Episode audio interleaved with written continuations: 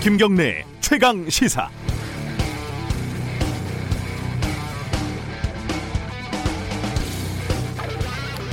안녕하십니까 김경래 최강 시사 오늘 하루 진행을 맡은 윤태곤입니다. 작년 이맘때 김경래 앵커 휴가 때 제가 하루 진행했는데요. 딱 1년 만에 다시 진행 맡았습니다.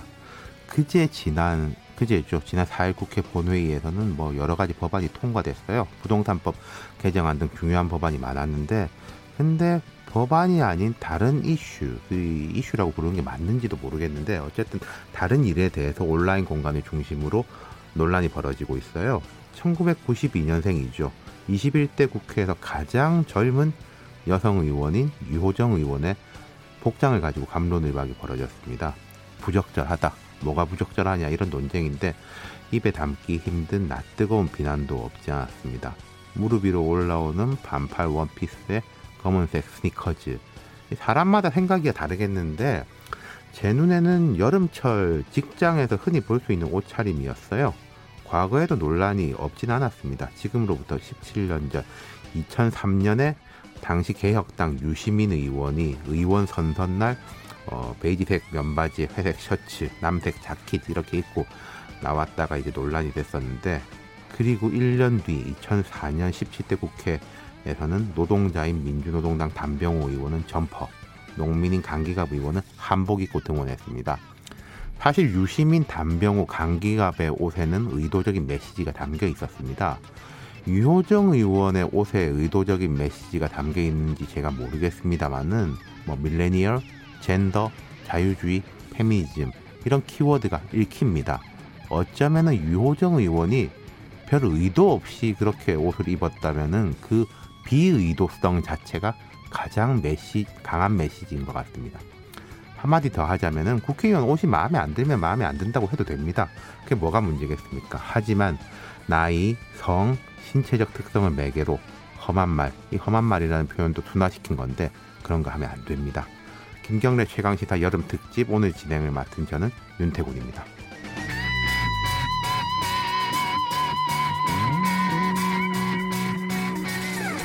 네, 김경래 최강시사 유튜브에서 검색하시면 실시간 방송 보실 수 있습니다. 문자 참여는 짧은 문자 50원, 긴 문자 100원이 드는 샵 9730. 무료인 콩 어플에서 의견 보내주시고요.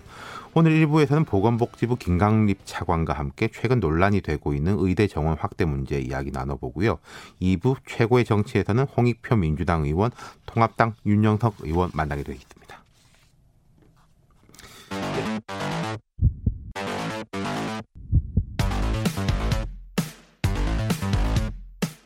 오늘 아침 가장 뜨거운 뉴스 뉴스 unboxing 네, 민동기 기자 안녕하십니까? 안녕하십니까? 본격적 이야기 아니 오늘 이게 본격적 이야기인 것 같은데요. 폭우로 농가 피해도 속출하고 있죠. 지금 출근길에도 고생 다들 많으실 텐데 특히 충북 단양군 수박밭이 물에 잠겨서 힘들어하시는 주민들이 많다고 하는데 민 기자하고 말씀 나누기 전에요. 여기 현지 주민 김진원 선생님 연결해서 피해 상황 들어보겠습니다. 선생님. 예, 안녕하세요. 여보세요. 김진원 선생님 안녕하십니까? 예, 예, 안녕하세요.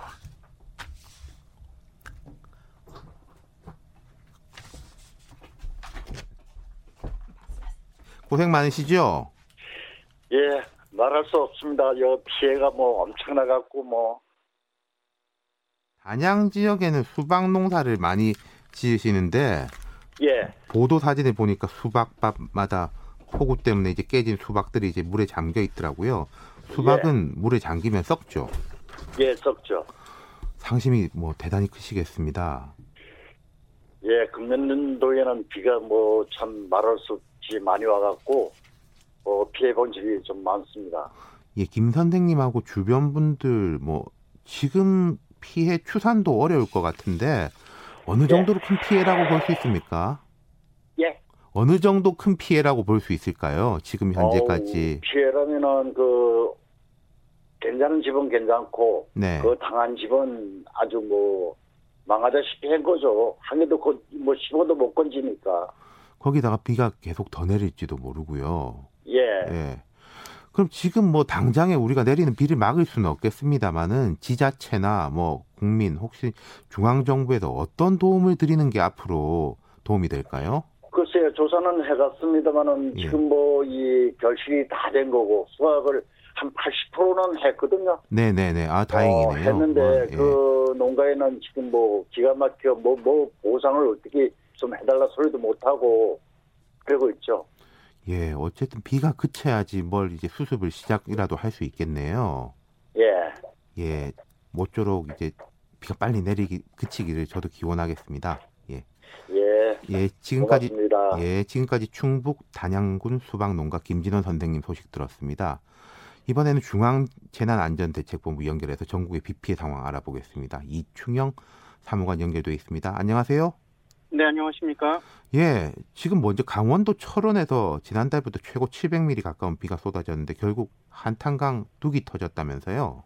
네, 그렇습니다. 다섯 그 다섯 달 동안 아 닷새 동안 철원 지역에만 670mm 가까이 비가 내렸습니다. 네, 어, 이런 상황에 이제 아, 물이 범람한 거죠. 이게 뚝이 터졌다 내지는 이런 표현을 하면은 좀 다소 어, 더 위협감이랄까요? 네, 좀 네, 불안감을 초래하는 것 같은데 아, 많이들 놀라신 건 사실입니다. 이 한탄강의 에, 지류 하천인데요. 한탄강 지류 하천에 이 제방이 10m 이상 높이로 쭉 만들어져 있습니다. 네, 그런데 상단 부분에 1m 정도씩이 이제 군데군데 이 뚝이 조금씩 떨어져 나갔던 거죠. 예, 예, 예. 그러면서 이제 물이 넘치게 된 겁니다. 네, 네. 심하게는 이제 뭐 붕괴됐다라든지 뚝이 터졌다는 말씀을 이렇게 하시기도 하는데 그건 약간 좀 적정치 아, 못하다 네, 보고요. 윗부분이 떨어져서 물이 넘친 거네요. 말. 그렇죠. 물 말하자면. 수량이 급격, 예. 급격히 늘, 어, 늘어나니까 이제 이런 현상이 일어난 거죠. 예, 그래서 이 물넘침 현상을 원류됐다고 표현을 합니다. 저희는 근데 네네. 원류된 상황으로 인해서 마을 일부가 침수되기도 했고요. 또 당시에 그 민통선 인근 마을 4개 마을 700여 명하고 또 군부대 또 대피하는 일이 있었습니다. 또 임진강 최북단 필승교 군남댐 수위도 역대 최고치를 넘어서서 인근 주민들은 대피하셨고요. 네, 네, 그렇습니다. 아, 필승교 주변은 연천 지역 분들 그리고 군부대가 있는데요. 반드시 대피가 필요한 지역민들에 대한 대피가 지금 순차적으로 이뤄지고 있는 상황입니다. 일시 대피는 사실 어려운 얘기고요. 어, 지속적으로 대피를 이어가고 있는 상황입니다.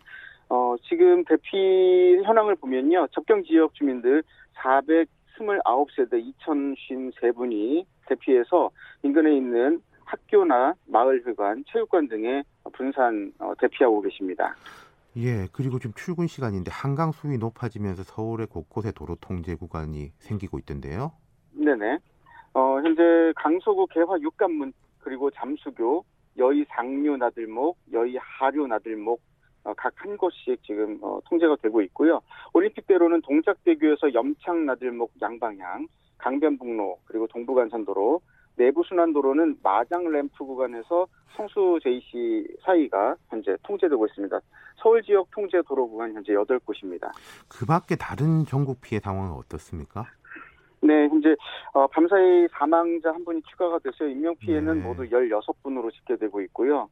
실종 11분, 부상 7분, 이재민은 6개 시도에 991세대, 1648분입니다. 어, 그리고 시설 피해 있었는데요. 어, 현재 누계로 5,177건, 그리고 농경지 피해는 8,065헥타, 그리고 도로 교타, 교, 어, 교량 등의 이 훼손이 천여 곳 정도 어, 집계되고 있습니다. 산사태 피해는 396곳 접수됐습니다. 예, 말씀 감사합니다. 오늘도 고생하시고요. 이충현 중대본 사무관과 말씀 나눴습니다.